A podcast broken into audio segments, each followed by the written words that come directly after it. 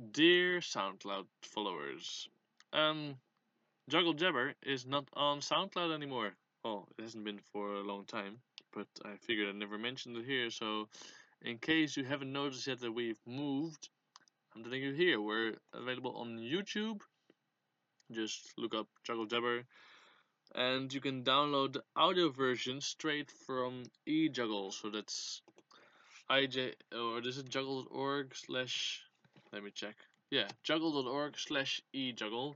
And there you find the articles which contain a link to the mp3 file. Or we should appear on iTunes. I'm not sure if the last episode with Stefan Sing has appeared there yet, but we're fixing this at the moment.